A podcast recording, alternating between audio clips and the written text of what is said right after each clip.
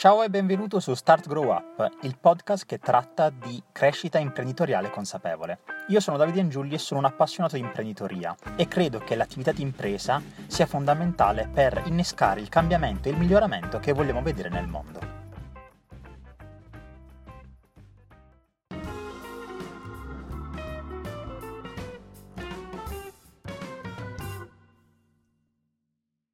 Benvenuti a tutti in questa nuova puntata di Start Grow Up. Qui con me oggi ospite c'è Angelo Ria. Ciao Angelo, grazie di essere qui con me oggi. Ciao Davide, grazie a te di avermi invitato e grazie a Start Grow Up per, per essere qui insieme questa mattina. Allora, Angelo, eh, noi abbiamo avuto modo di fare una chiacchierata introduttiva Beh. prima di iniziare questa, questa, questa, chiacchierata ufficiale, chiamiamola così. Uh, quindi per me è chiaro chi tu sia, ma ovviamente per gli ascoltatori non lo do per scontato. Quindi partiamo con la prima domanda, la domanda più classica che io possa farti, ovvero ti chiedo di presentarti dicendoci chi sei e di che cosa si occupa la tua impresa e tu in generale di cosa ti occupi quotidianamente. Grazie Davide. Allora, sono nato a Taviano nel 1978, quindi ho 43 anni e mi sento in realtà un cittadino del mondo. Fa molto figo dirlo, però in realtà lo siamo un po' tutti perché al di là del posto fisico in cui siamo e in cui operiamo, grazie a internet e alla straordinaria tecnologia che possiamo utilizzare, siamo ogni giorno e ogni ora, ogni minuto connessi con chiunque. Quindi faccio, eh, sono nato al sud, ho avuto la fortuna e il privilegio di studiare a Bologna e di vivere anche all'estero un anno uh, a Londra nel 2002 e un anno negli Emirati Arabi nel 2009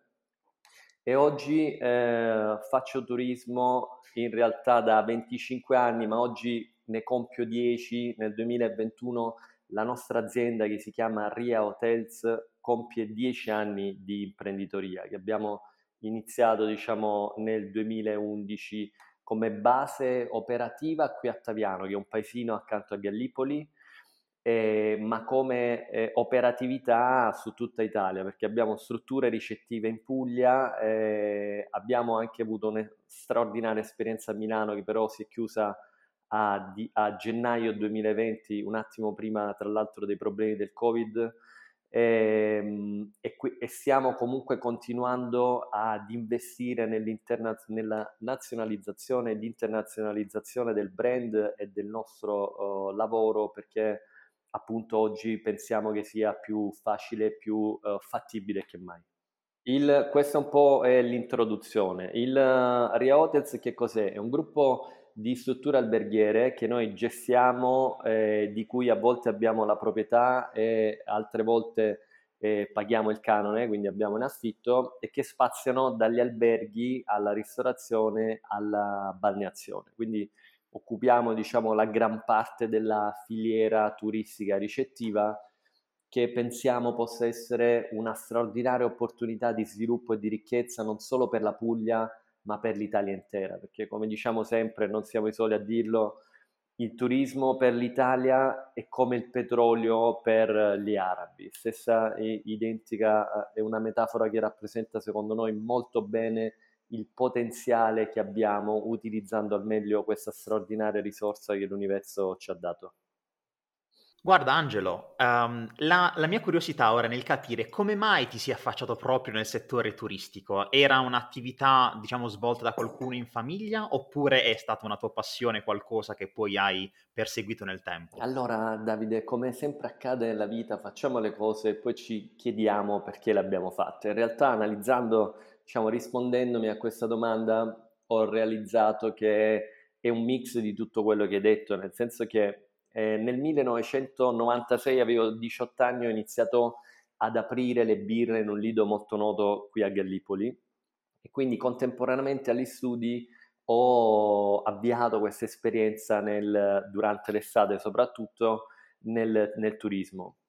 Eh, con, che tra l'altro già all'epoca muoveva i primi passi, eh, aveva il primo respiro internazionale qui a Gallipoli. Il, contemporaneamente ho continuato a studiare e poi nel 2002 mia mamma ha comprato un'agenzia di viaggi a Gallipoli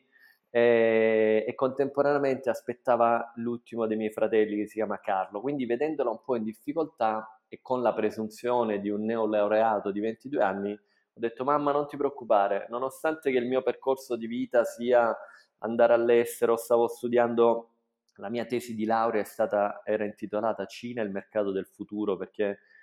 un imprenditore mi aveva detto che la Cina stava per aprire eh, il suo aspetto commerciale, le frontiere commerciali e quindi mi ero trasferito a Londra dopo la laurea in economia e commercio per imparare l'inglese e andare in Cina a mettermi a disposizione del commercio internazionale.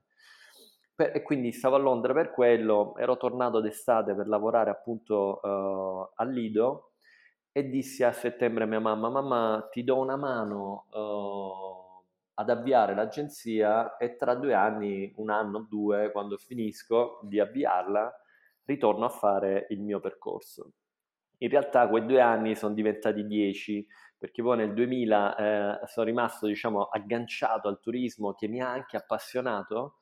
uh, fino al 2009, quando ho deciso di vendere l'agenzia di viaggi e di trascorrere un altro anno all'estero perché avevo, avvertivo proprio l'esigenza di evolvere un po' e anche penso di stare con me stesso perché spesso quando viviamo nel, nella nostra zona di comfort vicino alla famiglia, vicino alle comodità, facciamo molta fatica a, ad evolvere e quindi a,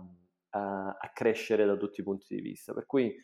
dopo quell'anno negli Emirati Arabi ho maturato un po' di consapevolezza in diversi ambiti e sono tornato per un'altra stagione, perché anche negli Emirati Arabi avevo intrapreso altre, eh, degli altri progetti molto interessanti. Gli Emirati sono un posto, un, una nazione piccola, quindi dopo 6-7 mesi già conosci hai l'opportunità di conoscere eh, persone molto interessanti. E quindi eh, la, diciamo, mia, uh, il mio rinnovato progetto di internazionalizzazione che andava verso una rotta, un, uno, obiettivi che neanche conoscevo, stava prendendo vivacità. quell'altra estate del 2010 fu, uh, di, eh,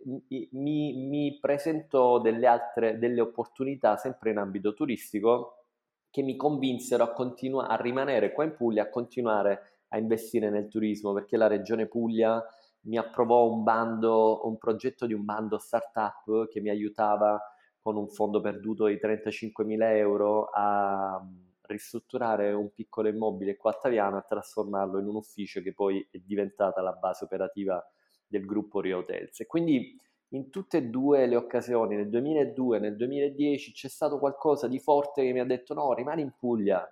eh, rimani qua a far crescere questa terra, perché comunque io penso che i territori crescano se ci sono persone che investono nel territorio da tutti i punti di vista, finanziario, sociale, personale, eccetera, altrimenti i territori da soli non possono crescere. Quindi mi sono auto investito di questa piccola missione chiaramente eh, per quanto riguarda eh, per quello che posso fare, dicendomi vabbè, stai investendo nel turismo già da dieci anni, perché non continuare un altro po'? E poi se, se va male c'è sempre diciamo, questa propensione per l'estero e questo spirito di adattamento che comunque puoi utilizzare anche in futuro per riprendere la strada esterofila negli Emirati o in Cina, eccetera e a distanza di dieci anni eh, in realtà il, gruppo, il progetto nel turismo è iniziato bene ed è andato sempre meglio. E quindi eccoci qua. Fantastica questa storia, Angelo, anche perché, come dicevi inizialmente, non è ripartito con l'idea di fare turismo. Diciamo che il turismo si è, si è inserito nella tua vita in maniera più o meno a gamba tesa, sì. quindi tramite tua mamma e poi il, le attività. E quindi è bello anche che hai scoperto questa passione, non sei stato tu dall'inizio a dire no, io voglio investire nel turismo, voglio, voglio fare turismo. Quindi anche, come dicevi, il, lo stare con se stessi ti aiuta a capire quello che potrebbe essere fatto per te e quello che invece magari non è la priorità al momento. Che cosa ne pensi? Sì, non c'è dubbio Davide, tutto è figlio della consapevolezza che assumiamo riguardo noi stessi e il mondo che ci circonda. Quando abbiamo l'opportunità o troviamo l'opportunità o creiamo l'opportunità di osservarci, di analizzarci, di amarci anche perché chiaramente nessuno è perfetto, ma è cre- e siamo cresciuti, dico siamo perché eh, essendo anche tu pugliese conosci bene la cultura e, e i retaggi culturali in cui siamo cresciuti, pieni di rassegnazione, pieni di fatalismo, dove fondamentalmente c'è tanto da, eh, da, da scavare per trovare, secondo me, quelli che sono le grandi verità che riguardano l'essere umano e l'universo e che qui sembra che, ma non solo qui, perché io penso che l'80-90% dell'umanità abbia ed abbia sempre pro- avuto problemi di consapevolezze e di conoscenza e quindi affoga, diciamo, sepo- eh, seppelle, seppellisce eh, quelle che sono le cose veramente importanti per un essere umano con delle cazzate, permettimi il termine, che alla fine fondamentalmente ci fanno soffrire e basta. E quindi eh, lavorando su questa consapevolezza da soli spesso, perché grazie a Dio la cultura sta migliorando, i coach si stanno diffondendo e piano piano ci arriverà anche la scuola pubblica che chiaramente ha dei meccanismi molto complessi e quindi impiega diversi decenni ad assorbire nei propri programmi determinati approcci e insegnamenti. Però io sento che siamo veramente nell'epoca giusta in cui abbiamo tutti gli strumenti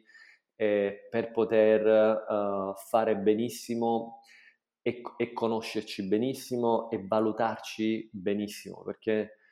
veramente ognuno di noi è unico ed ha un potenziale straordinario e prima riesce a, a, a, scoprirlo, prima riesce a valorizzarlo, prima riesce ad apprezzarlo, prima riesce ad utilizzarlo e prima diventa felice Davide.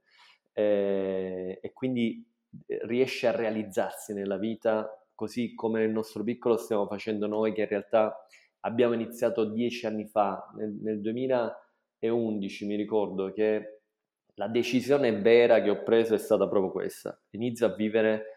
per la mia felicità, perché del resto è l'unica che posso perseguire, l'unica che, che posso coltivare. Non posso, devo smetterla di pensare alla felicità degli altri, dei genitori, degli amici eh, e di tutti quelli che mi circondano. Lavoro su me stesso e automaticamente il mondo cambierà intorno a me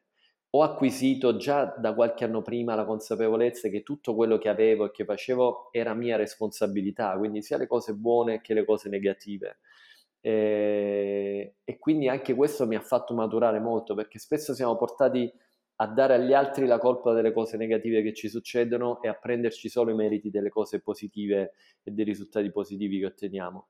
Ma così si, si impara e si cresce molto lentamente se ci prendiamo non la colpa, ma la responsabilità delle cose negative che abbiamo,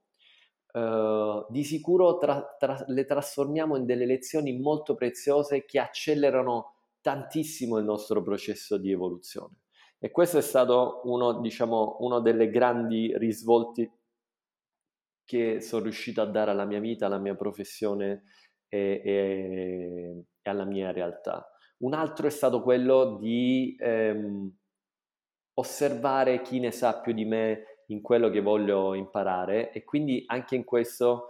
accelerare un po' il processo di apprendimento ispirandomi all'esperienza di chi ha già fatto prima quel percorso e chiaramente facendo, adottandola e facendola mia e personalizzandola perché scimmiottando gli altri non si va da nessuna parte il massimo che possiamo fare è ispirarsi a quello che vediamo degli altri che hanno già ottenuto i, risultati che vogliamo ottenere noi,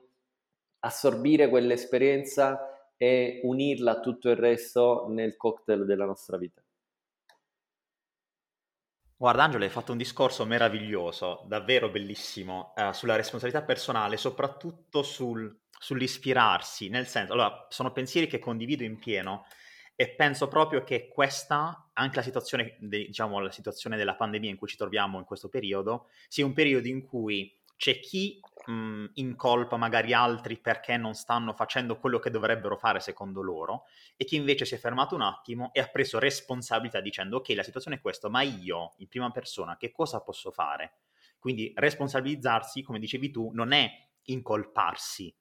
bensì essere, essere convinti del fatto che noi siamo gli artefici sia di quello che ci succede di positivo, sia di quello che ci succede di negativo, ovviamente con le dovute eccezioni, perché sappiamo che possiamo controllare determinate cose, influenzarne altre, su altre non abbiamo il controllo. Quindi saper distinguere questi tre ambiti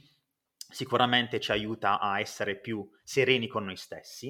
E in più la questione che dicevi dell'umiltà di mh, saper osservare da chi ha fatto le cose prima di te. Quindi non criticarle soltanto, ma studiarle e poi da quello dire ok, questo è corretto, questo magari può essere modificato. Quindi sapersi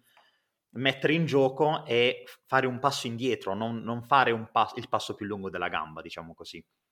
Sì, non c'è dubbio Davide, siamo d'accordissimo su questo. Vedo tanta disperazione intorno a noi, soprattutto negli ultimi 12-14 mesi, che per certi versi è, ha, un, ha un fondo di verità, perché in realtà è la paura che condiziona molto l'essere umano. Dicono che ogni essere umano abbia sei paure fondamentali e io ci credo, paura della povertà, paura della malattia, paura della morte, paura dell'abbandono, paura della critica e paura della vecchiaia. Noi oggi siamo mediamente tutti ammalati della paura della malattia che è chiaramente ogni giorno anche alimentata dai media che non fanno informazione ma fanno notizia perché anche loro sono delle aziende a scopo di lucro e ogni tanto l'etica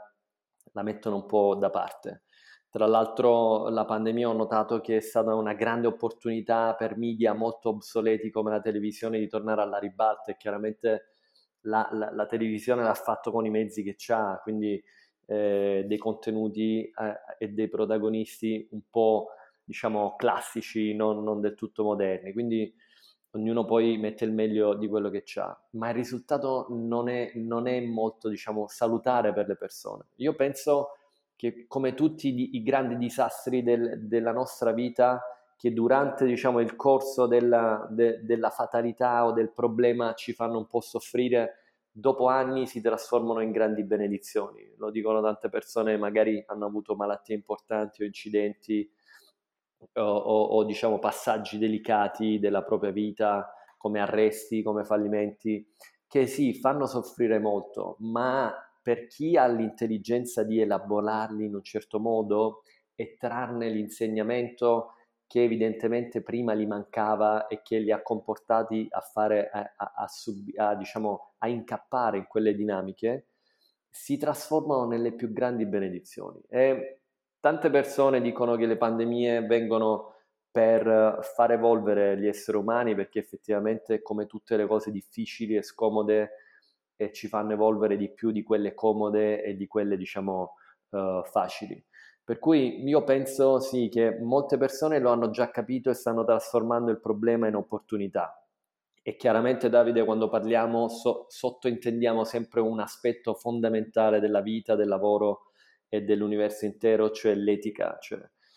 c'è tante persone che stanno uh, utilizzando con etica eh, al meglio questo momento per evolvere e per far stare bene gli altri e quindi automaticamente fare fatturato perché il fatturato è figlio del benessere che riusciamo a dare agli altri, che siano i nostri colleghi in primis, che sono i clienti più importanti che abbiamo, fino ai nostri veri e propri clienti che sono poi i reali capi di ogni azienda. Per cui eh, c'è tante persone che ne stanno, stanno utilizzando al meglio questo momento, ma la maggior parte lo sta subendo e sta soffrendo e questo si vede nei loro occhi, si vede nei loro gesti, si vede eh, in tutto quello che fanno eh,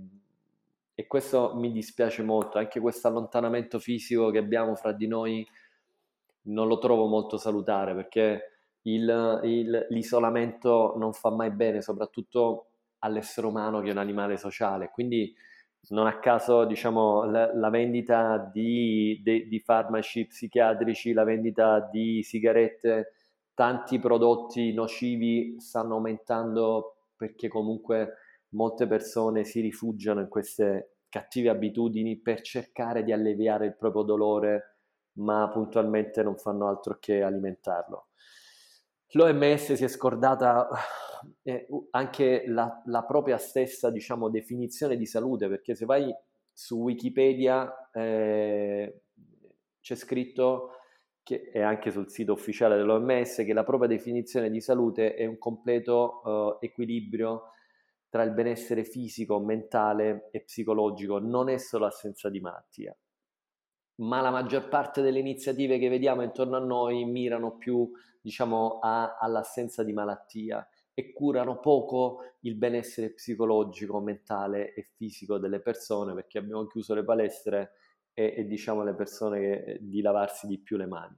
Quindi non voglio criticare i, diciamo, i, i, responsabili che devono gestire effettivamente un momento di crisi che non ha precedenti e quindi che non ha neanche esperienza su cui fare leva. Però c'è da dire che tra questi, diciamo, uh, professionisti, che comunque rispetto in ogni modo, vedo poca attenzione alla spiritualità, noto che, ripeto, stiamo cercando di tutelare le persone dalla malattia fisica ma vedo molto peggioramento dal punto di vista psicologico e spirituale. Ambiti che chiara, la, la, la, salute moderna o l'industria della salute moderna occidentale mi sembra trascurare un po'. Infatti ultimamente ho intensificato molto gli studi in questi ambiti perché la scienza mi piace moltissimo sia perché mi consente di conoscere l'universo ma anche di conoscere me stesso in quanto essere umano ed individuo. E quando parlo di scienza parlo anche di approcci più spirituali che scientifici, perché poi c'è quel detto che dice quando arrivano gli scienziati in un posto trovano già i saggi ad aspettarli. Ci sono delle grandi verità, tipo anche nella fisica quantistica, che la scienza sta confermando recentemente che la, la, eh, gli, spiritualisti o eh, gli, diciamo, le persone più spirituali hanno intuito già da migliaia di anni, quindi e non è la prima volta che accade. Per cui è bello secondo me attingere da tutte le fonti di conoscenza che oggi grazie a internet sono veramente molto eh, economiche e facili da reperire e approfondire la propria conoscenza di se stessi e del sapere umano per poi farne una sintesi tutta personale perché chiaramente ognuno di noi essendo unico ha anche diciamo un approccio unico alla vita però ehm, noto un po' quest'ambito che sta facendo soffrire molte persone e non vedo l'ora di implementare anche, di, di, fare anche noi la nostra parte, perché poi ne parleremo dopo se vuoi. Stiamo mettendo a punto un progetto che si chiama Albergo della Felicità, dove abbineremo proprio l'ospitalità, diciamo l'arte dell'ospitalità all'arte dello stare bene, della felicità, che secondo me è un diritto di ogni essere umano, ma allo stesso tempo anche un dovere, soprattutto per chi come noi vive in un'epoca veramente fortunata da tanti punti di vista ed è più facile che mai riuscire, è anche più democratico che mai, è più sicuro che mai attingere a delle grandi verità che riguardano l'essere umano e l'universo. Guarda Angelo, hai fatto un discorso che neanche se ci fossimo organizzati penso sarebbe stato riusci- cioè, possibile fare. Ti ringrazio. Perché hai citato tutta una serie di cose, spiritualità, salute mentale, fisica e psicofisica, che sono veramente dei mantra, secondo me, da seguire in questo periodo, proprio perché eh, devi star bene dentro e fuori, si dice. E poi ovviamente eh. c'è una visione orientale su cui sono molto orientato, in cui mi rispecchio perfettamente. A questo punto dato che hai detto già tutto quello che avrei magari potuto aggiungere, io ti voglio chiedere maggiori informazioni sull'albergo della felicità, perché adesso hai stimolato la mia curiosità, quindi per favore approfondiamo un attimo questo discorso. È il mio progetto più, diciamo, amato, perché eh, fino a poco tempo fa non avevo capito perché eh, facevo turismo, mi sembrava, a volte mi sembrava anche, te lo, lo confesso, mi sembrava anche, diciamo, che non fosse la mia strada, perché sai fino ad una certa età comunque sempre ci facciamo condizionare da chi ci sta intorno, da chi amiamo, da chi ammiriamo, eccetera. Poi piano piano, sempre con, per quell'attività che dicevo di introspezione, di studio, di approfondimento e poi eh, secondo me alla base eh, c'è anche un altro eh, diciamo approccio molto umano che dobbiamo avere nei confronti della vita. Ho capito e ho iniziato a concepire, non capito perché quando, quando pensi di aver capito qualcosa, eh, arriva sempre subito qualcos'altro che devi capire. Quindi ho iniziato a concepire determinati concetti o determinate idee e ho analizzato la responsabilità che ha, secondo me, chiunque offre servizi, e noi nel turismo siamo aziende di servizi, e soprattutto nell'ambito dell'ospitalità, della ristorazione, che veramente entrano totalmente nella sfera dei propri clienti eh, dalla, dalla, mattina alla sera o per 24 ore al giorno, perché come sai, per esempio, L'aspetto, alber- l'aspetto alberghiero, il settore alberghiero è un'industria aperta H24, un albergo uh, non chiude mai. È come se una fabbrica lavorasse H24 per tutto il periodo dell'apertura. Quindi ospitare una persona, un, ospitare un cliente che noi definiamo ospiti proprio perché cliente molto spersonalizzato, turisti lo reputo offensivo, eh, ospiti secondo me è il concetto, è la definizione che descrive meglio il rispetto che devi dare al tuo vero capo, ripeto, che è il cliente, che poi diventa amico, poi diventa confidente, eccetera. Quindi avendo, eh, concependo e avvertendo questa grande responsabilità di offrire agli ospiti dei servizi veramente fondamentali per la propria esperienza di soggiorno, ma per la vita intera, perché il sonno, il relax, la nutrizione, l'attività fisica, eh, la bellezza, nel turismo si parla molto anche di bellezza, sono veramente le sfere principali per ogni essere umano. Ho iniziato a, a concepire dei servizi che andassero al di là del, per esempio, del turismo balneare, che è quello che caratterizza eh, meglio un po' l'offerta ricettiva pugliese. Eh, so, e soprattutto l'offerta ricettiva Ria Hotels, perché in realtà in Puglia ci sono sempre più uh, realtà straordinarie che offrono dei servizi veramente di alto livello.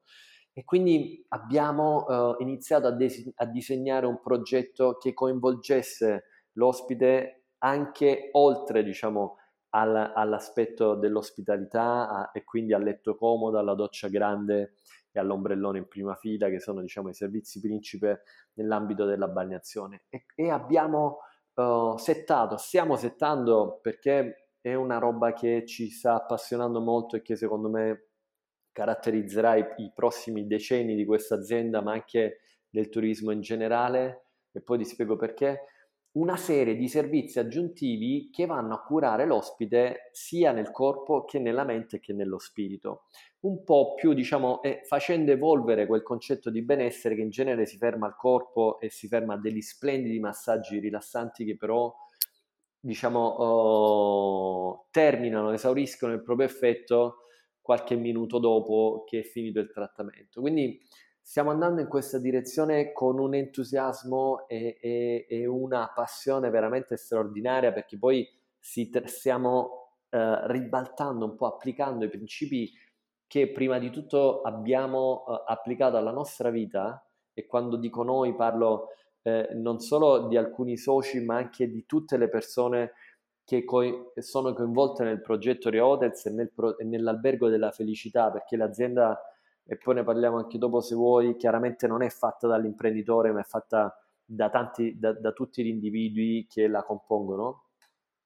per uh, implementare questa serie di servizi, andando anche ad ispirarci ad alcuni brand internazionali che poi abbiamo scoperto lo fanno da oltre 25 anni, perché sai com'è? Quando inizi a desiderare, a lavorare e ad impegnarti eh, ardentemente in qualcosa, in qualche progetto, con degli obiettivi chiari, inizi ad attirare anche delle, de, degli elementi, delle informazioni, delle realtà che arrivano a te in maniera quasi magne- in maniera magnetica, quasi magica. E quindi fondamentalmente ci stiamo, ci stiamo avvolgendo totalmente in questo in quest'ambito e non vediamo l'ora perché il progetto partirà in maniera sperimentale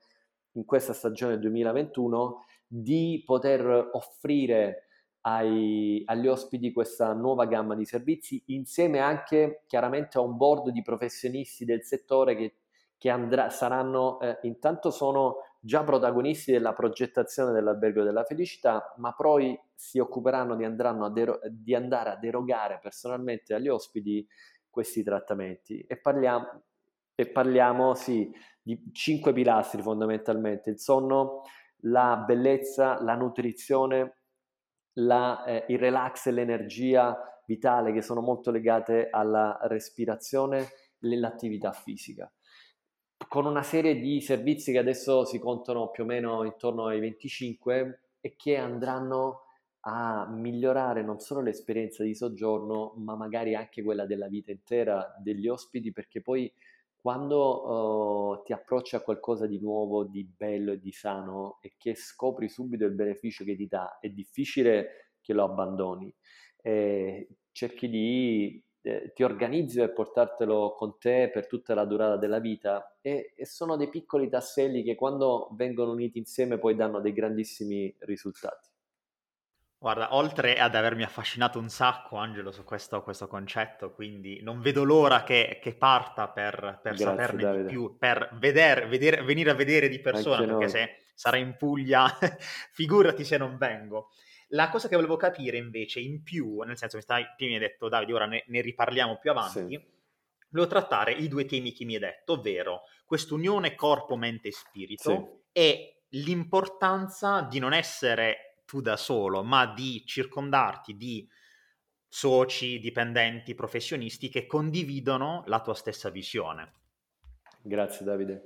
Allora, ultimamente i cosmologi hanno uh scoperto una realtà straordinaria, hanno misurato perché come sappiamo la scienza si basa sempre sulle eh, misurazioni che l'universo è costituito dal solo 4% di materia, dal 23% circa di eh, materia oscura, l'hanno chiamato oscura sembra un po' una cosa cattiva, ma in realtà è materia trasparente, e setta- oltre il 70% di energia oscura che anche Einstein aveva definito come lambda, poi credeva di essersi sbagliato, adesso l'hanno diciamo riconfermato. Questa forza che consente all'universo di stare insieme, consente alla galassia di evolvere in un certo modo, eccetera, eccetera. Allo stesso tempo i filosofi da sempre affermano che l'essere umano è costituito di solo 4% del corpo, 20 3%, 22% di psiche, quindi di mente, e il resto di anima. Ed è, sono dei concetti molto affascinanti che poi, secondo me, meritano anche delle riflessioni, delle ricerche e che chiaramente chi è interessato a conoscersi ha il diritto e il dovere di fare. Io a quest'ambito ci credo e secondo me è una realtà abbastanza evidente intorno a noi, perché a parte che anche eh, diversi neuroscienziati che hanno l'opportunità, grazie alla tecnologia, di misurare come risponde o come eh, funziona il cervello, hanno misurato che li, la parte del cervello che eh, risponde, diciamo, attiva le intenzioni, in genere quando noi facciamo un'azione si attiva diversi 300-400 millisecondi prima dell'azione. E va bene, quindi hanno confermato che l'intenzione si muove, si attiva, diciamo, prima dell'azione e fa sì che l'azione avvenga. Ma la cosa straordinaria è che hanno anche misurato e hanno riscontrato con esperimenti chiaramente affidabili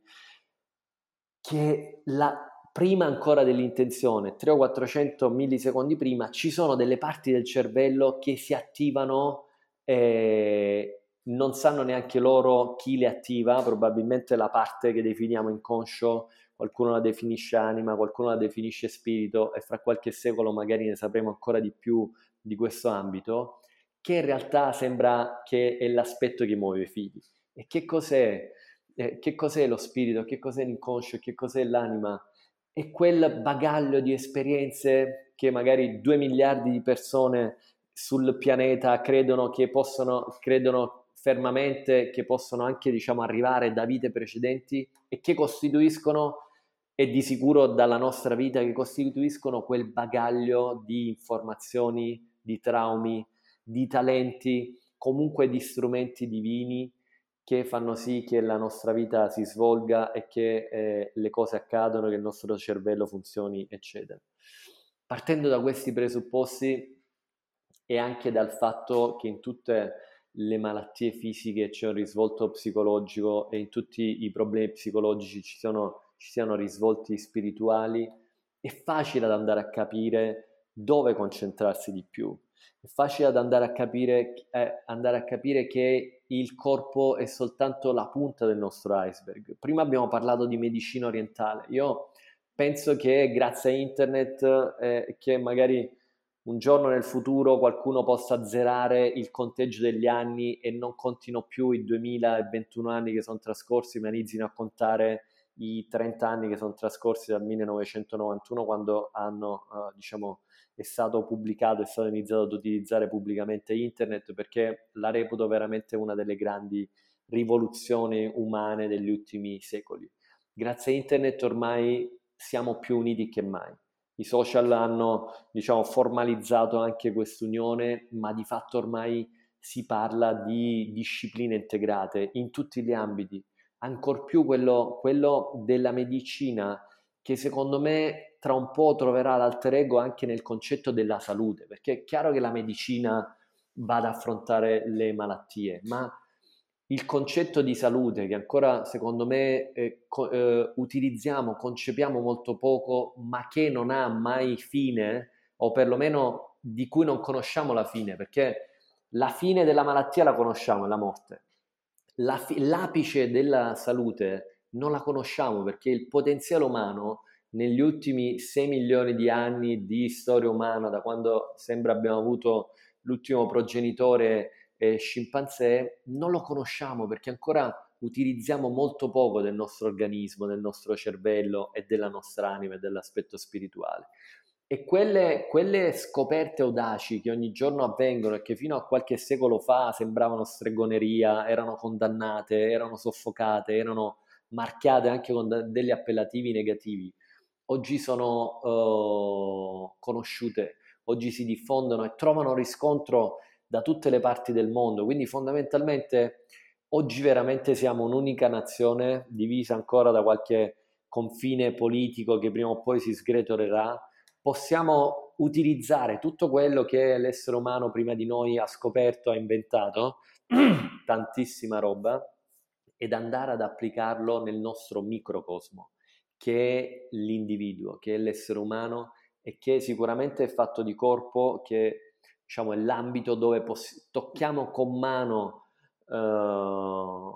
quello che siamo, siamo stati e quello che pensiamo, eccetera. Ma poi c'è l'aspetto mentale, abbiamo un cervello straordinario, poi si potrebbe parlare ore, della, anzi mesi anni della differenza tra mente e cervello. E poi abbiamo l'aspetto spirituale, pure qui potremmo parlare anni fra la differenza fra, fra l'anima, lo spirito, l'inconscio, il superconscio, eccetera, eccetera. Quindi non vogliamo fare i professori di niente, ma vogliamo soltanto, diciamo, rispondere al nostro dovere di esseri umani di conoscerci, e di approfondirci, perché più ci conosciamo e più aumenta la nostra consapevolezza, più aumenta la corrispondenza fra quello che facciamo e quello che siamo e automaticamente più aumenta la nostra felicità, che è un concetto su cui torno spesso e che secondo me è proprio il segnale, Davide, che stiamo andando nella direzione giusta, perché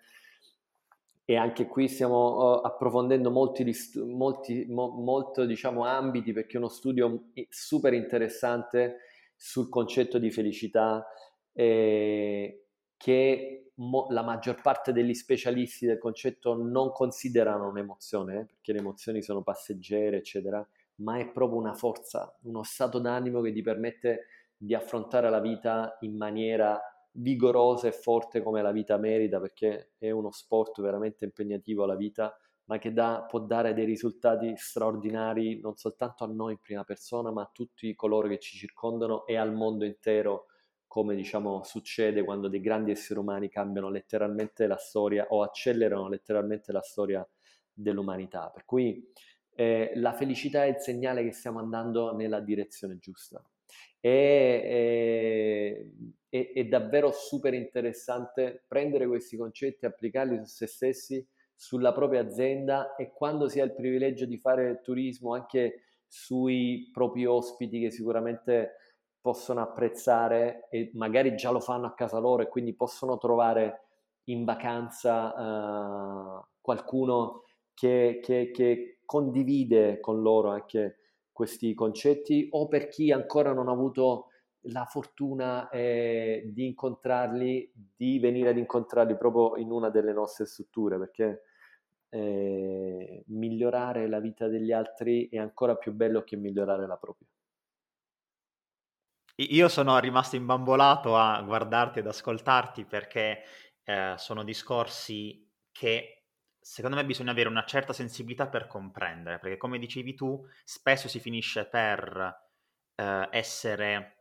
deviati da quelle che sono priorità meno importanti rispetto a quella che mi sembra essere la ricerca della felicità in questo caso. Quindi mh, mhmm, è come se dicessi la felicità è difficile da raggiungere, però ci sono certi aspetti che coordinati tra loro ti permettono di avvicinarti di più. E sicuramente questo concetto di salute integrata, di salute di corpo, mente e spirito, ti permette di arrivare più vicino e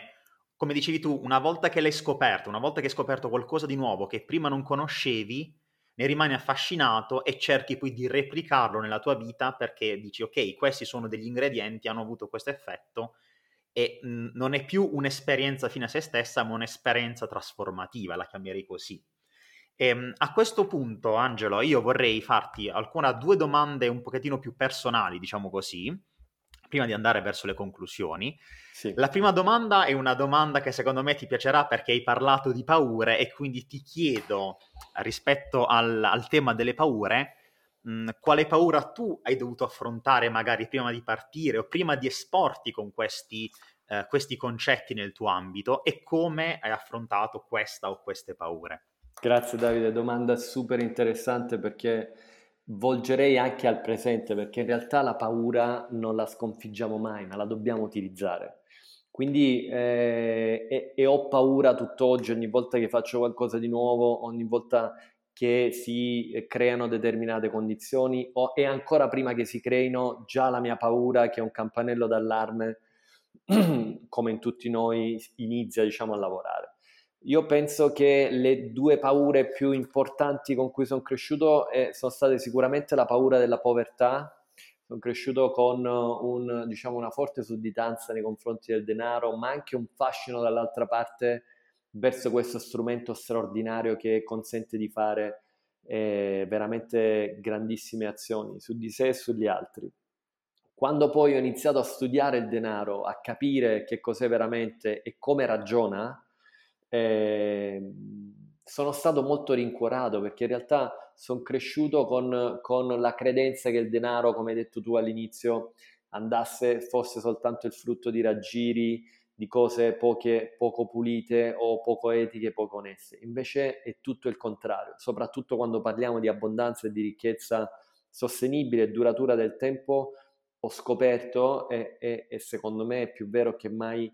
che il denaro va nelle mani di chi lo sa gestire ed ognuno di noi, anche se è duro da ammettere, ha esattamente il denaro che si merita. Quindi per avere più denaro sicuramente ho capito che bisogna essere di più, non fare di più, dare di più, credere di più, ma essere di più. E quindi eh, da quando ho iniziato a lavorare veramente sul mio essere, anche l'aspetto, diciamo, economico e finanziario della mia vita è molto migliorato e continua a migliorare sempre. Un'altra paura molto importante è quella della critica, che è direttamente proporzionale alla nostra propensione alla critica, perché noi abbiamo più, paura, più critichiamo gli altri più paura abbiamo che gli altri ci critichino e quindi anche lì ho trovato dentro di me grazie ad insegnamenti, a studi approfonditi, che per gestire bene questa paura bisogna essere i primi a apprezzare gli altri e non criticarli, eh, capire gli altri, sforzarsi di osservarli, sforzarsi di apprendere dagli altri anche quando non li capiamo, perché spesso critichiamo quello che non capiamo e cerchiamo di interpretarlo con le nostre credenze e valori. In realtà la critica è uno sport veramente infimo eh, che ruba tempo e ruba energia alla propria vita. Di fatto anche lì ho lavorato molto e, e gestisco questa paura che comunque anche come nel caso del denaro non è scomparsa ma è, è utilizzata al meglio intanto per ricordarmi che non devo criticare gli altri ma mi devo sforzare di comprenderli, capirli ed apprezzarli. E poi eh, per vivere meglio la mia vita da, libero da questi condizionamenti, perché la paura è una malattia, Davide, è più è grossa, una malattia che paralizza letteralmente le persone. Quindi eh, o tu gestisci la paura o la paura paralizza te. Quindi e anche questo è frutto di un allenamento costante e continuo eh, che secondo me bisogna fare quotidianamente su se stessi. Un aspetto importante, Davide, di cui parlavamo prima, e per chiudere poi la parentesi sulla felicità. La felicità non si raggiunge ma si scopre perché ce l'abbiamo dentro, è una forza che già abbiamo e che insieme ad altri aspetti è ricoperta da un sacco di cavolate, un sacco di illusioni che ci facciamo e un sacco di paura. Quindi quando iniziamo a concepirla in questo modo, iniziamo a scavare, a lavorare in maniera eh, ecologica, sostenibile su di noi in maniera serena, perché poi tutto ha bisogno del suo tempo per maturare, iniziamo a scoprirla e ad utilizzarla. Se ci aspettiamo di trovarla all'esterno non la troveremo mai e molta gente infatti pensa che non esiste perché la cerca all'esterno e non riesce a trovarla. Invece è lì dentro di noi e ha solo bisogno di essere eh, scoperta, apprezzata, utilizzata e, e, anche condivisa, perché poi come tutte le cose che c'hai la, la, l'aspetto più bello è condividerlo con gli altri, perché poi a ogni essere umano piace dare agli altri spesso cioè, tentiamo di dare anche cose che non abbiamo, ma purtroppo agli altri riusciamo a dare soltanto quello di cui disponiamo e che ci, è così in abbondanza che avanza, perché prima dobbiamo pensare a noi, un po' come sulle aerei ci dicono mi raccomando se c'è un incidente devi pensare prima a te e poi chi ti sta accanto, perché se no non riesci, se non aiuti prima te, non riesci ad aiutare neanche gli altri. E quindi prima noi e poi anche gli altri con etica e felicità questo pensiero ultimo che hai detto è fantastico, anzi Grazie mi ricorda il fatto di, che, che, la felicità sia un'energia e se tu blocchi quella, quell'energia ne avrai meno tu e ne riuscirai ovviamente a dare meno agli altri, quindi se non invece gli dubbio. permetti di scorrere in te e negli altri, diciamo tutto prende una piega diversa, almeno questa è, può essere una visione romantica, però sono contento di avere questa visione e sono contento di vedere che è, in un certo qual modo è condivisa anche da parte tua. Sì, è vero Davide, poi basta provare per credere, quindi non, non vogliamo convincere nessuno, vogliamo soltanto raccontare la nostra esperienza e siamo disposti anche a mostrare, perché poi le parole sono facili sono, è la congruenza che convince, la congruenza, è la congruenza che condiziona. La congruenza che cos'è? È un passo in più rispetto alla eh, coerenza, cioè congruenza è fare quello che si è, dire quello che si è e quando sei congruente agli altri arriva senza dubbio. Guarda, mi piace un sacco questa differenza tra coerenza e congruenza. Angelo, al momento non l'avevo ancora sentita, però è mi piace un sacco e, e, la farò mia, e la farò mia. Guarda, prima di procedere verso le conclusioni, un'ultima domanda che ho per te è, c'è un consiglio che ti daresti, um, a, daresti al te, a te stesso, all'Angelo del, degli inizi, uh, per fare, diciamo, per iniziare questo percorso? C'è qualcosa che cambieresti, qualcosa che vorresti dire a te stesso prima di arrivare in questo momento in cui ti trovi? Allora, sì, t- tante volte rifletto come sarebbe andata la mia vita in alc- se in alcuni passaggi avessi preso decisioni diverse, però, e questo diciamo mette un po' in crisi il libero arbitrio, Davide, noi facciamo esattamente quello che dobbiamo fare e, e poi dopo che lo facciamo cerchiamo di giustificarlo con la mente. Quindi in realtà quello che facciamo è un po' il frutto di quello che siamo e che dobbiamo fare per evolvere, perché essendo entità spirituali che si sono un attimo incarnate per evolvere,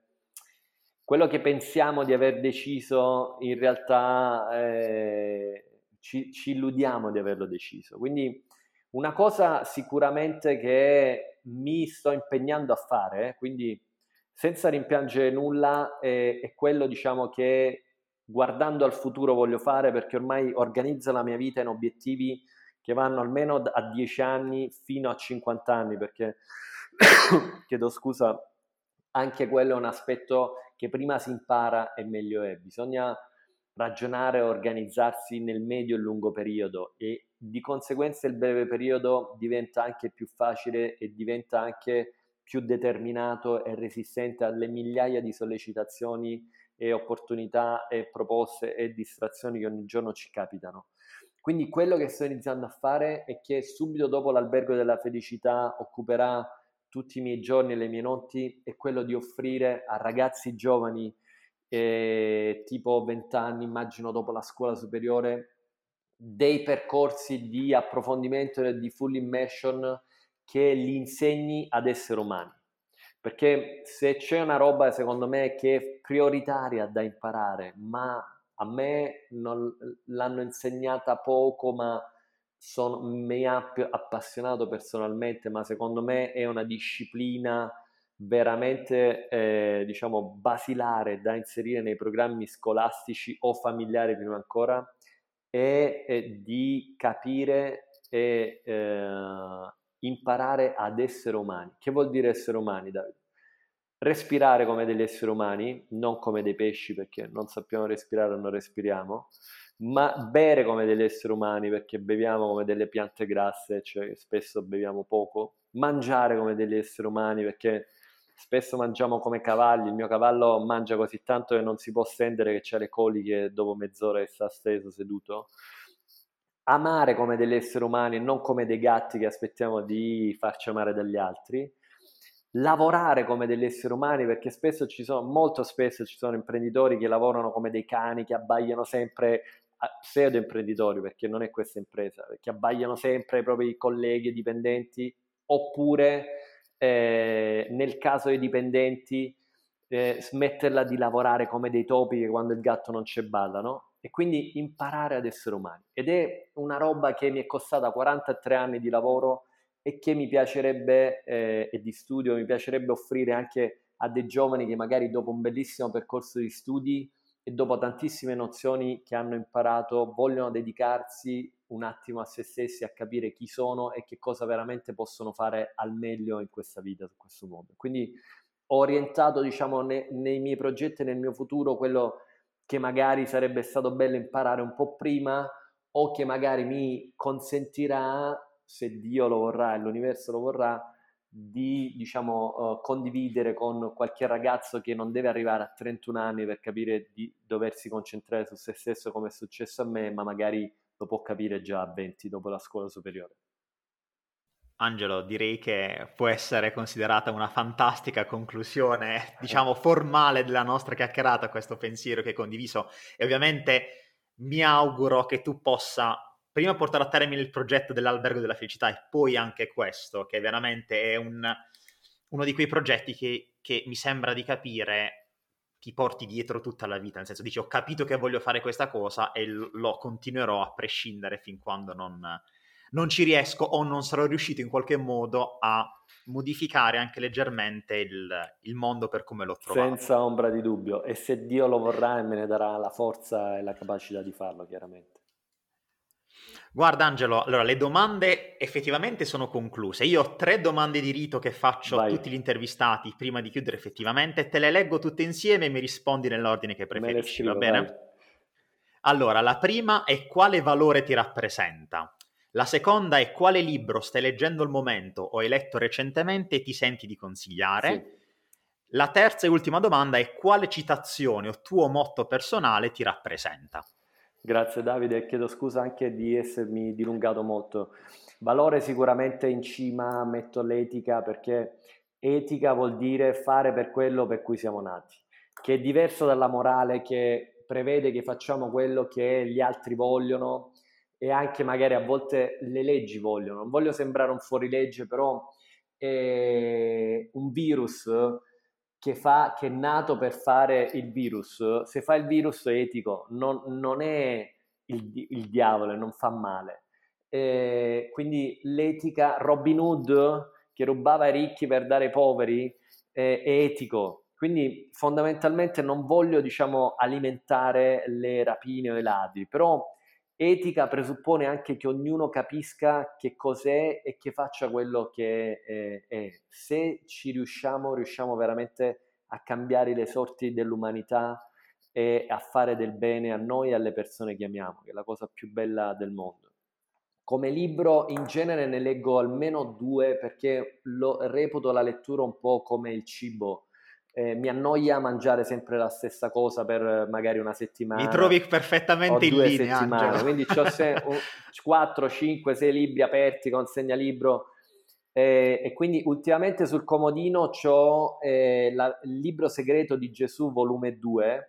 che è scritto da questo uh, scrittore Daniel Mauri che fa dei viaggi della cascia, che sono delle ricerche molto profonde all'interno di sé e all'esterno che definisce Gesù come un esseno che era una uh, congregazione di monaci guaritori che facevano tanto bene a, a, eh, a, per i problemi di salute dell'epoca, curavano molto la spiritualità e da una versione eh, poco religiosa ma molto diciamo eh, asettica della vita di Gesù che chiaramente ha sintetizzato nei suoi lunghi viaggi, in tutti gli insegnamenti che ha ricevuto sin dalla nascita, perché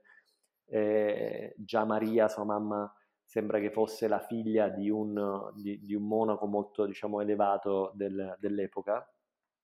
E fondamentalmente è un libro stupendo. E poi eh, questo la sera, quando vado a letto per rilassarmi, per, per, per, per riempire la testa di parole belle, parole dolci e concetti storici, filosofici che secondo me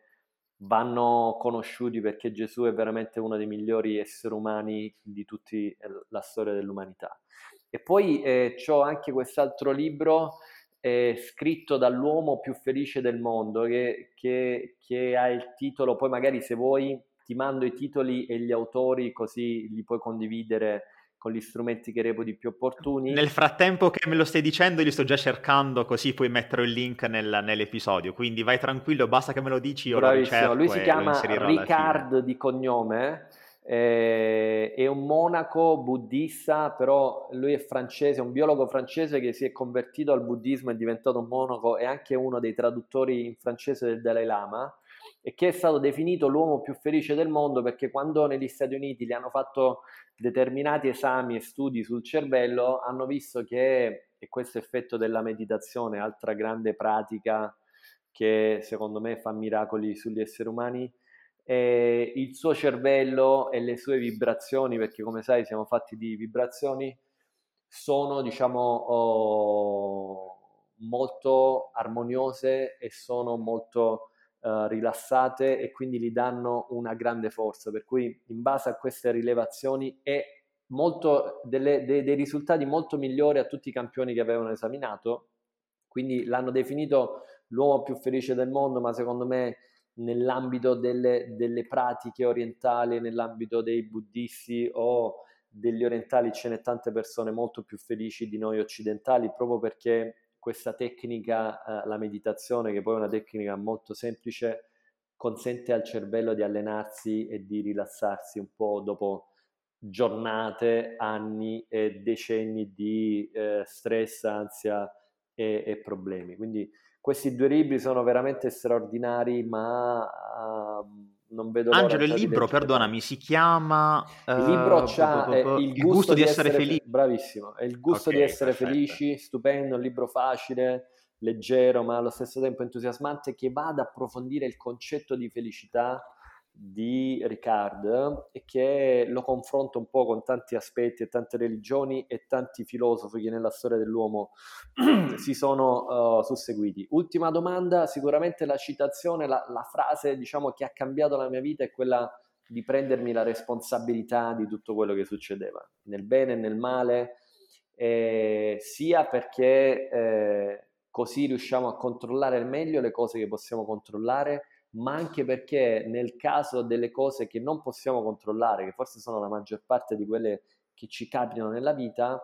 gestire al meglio la nostra reazione a questi accadimenti. E, e, da lì ho iniziato ad approcciare la vita, ad osservarla, ad apprezzarla molto meglio di prima e poi a innescare un meccanismo di crescita ed evoluzione eh, molto soddisfacente di cui sono grato a Dio per avermene dato diciamo, oh, la possibilità, la consapevolezza e la forza di fare. Angelo, guarda, io direi che con questa citazione possiamo considerare effettivamente conclusa la nostra chiacchierata, quindi io davvero ti ringrazio un sacco sì. per essere stato qui con me oggi. Grazie a te Davide, è stato veramente un piacere e un divertimento esserci, quindi grazie mille a te Tanti auguri a Start Grow Up e, a, e ai tuoi progetti e viva l'imprenditoria Grazie. che è un'arte nobile come tante altre arti e che merita di essere interpretata con più etica e passione possibile. Grazie per, questa, per questo pensiero finale, Angelo. Grazie Io ovviamente ringrazio tutti quanti gli ascoltatori e noi ci vediamo al prossimo episodio. Ciao a tutti, ciao Angelo. Grazie Davide, ciao a te.